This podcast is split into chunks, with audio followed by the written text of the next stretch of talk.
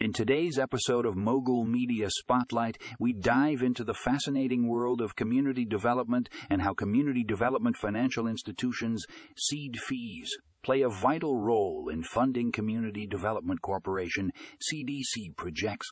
Our first article, The Role of Community Development Financial Institutions in Funding Community Development Corporation Projects by John Smith, sheds light on the significance of CDFIs and their impact on local communities Smith explores how CDFIs provide financial resources and technical assistance to CDCs, enabling them to carry out their important work in low income neighborhoods.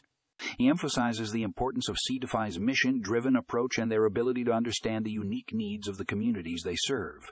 If you're curious about the intersection of finance, community development, and social impact, this article is a must read. Smith's insightful analysis will leave you with a deeper understanding of how CDFIs are driving positive change in underserved areas. Check out the show notes for a link to the full article.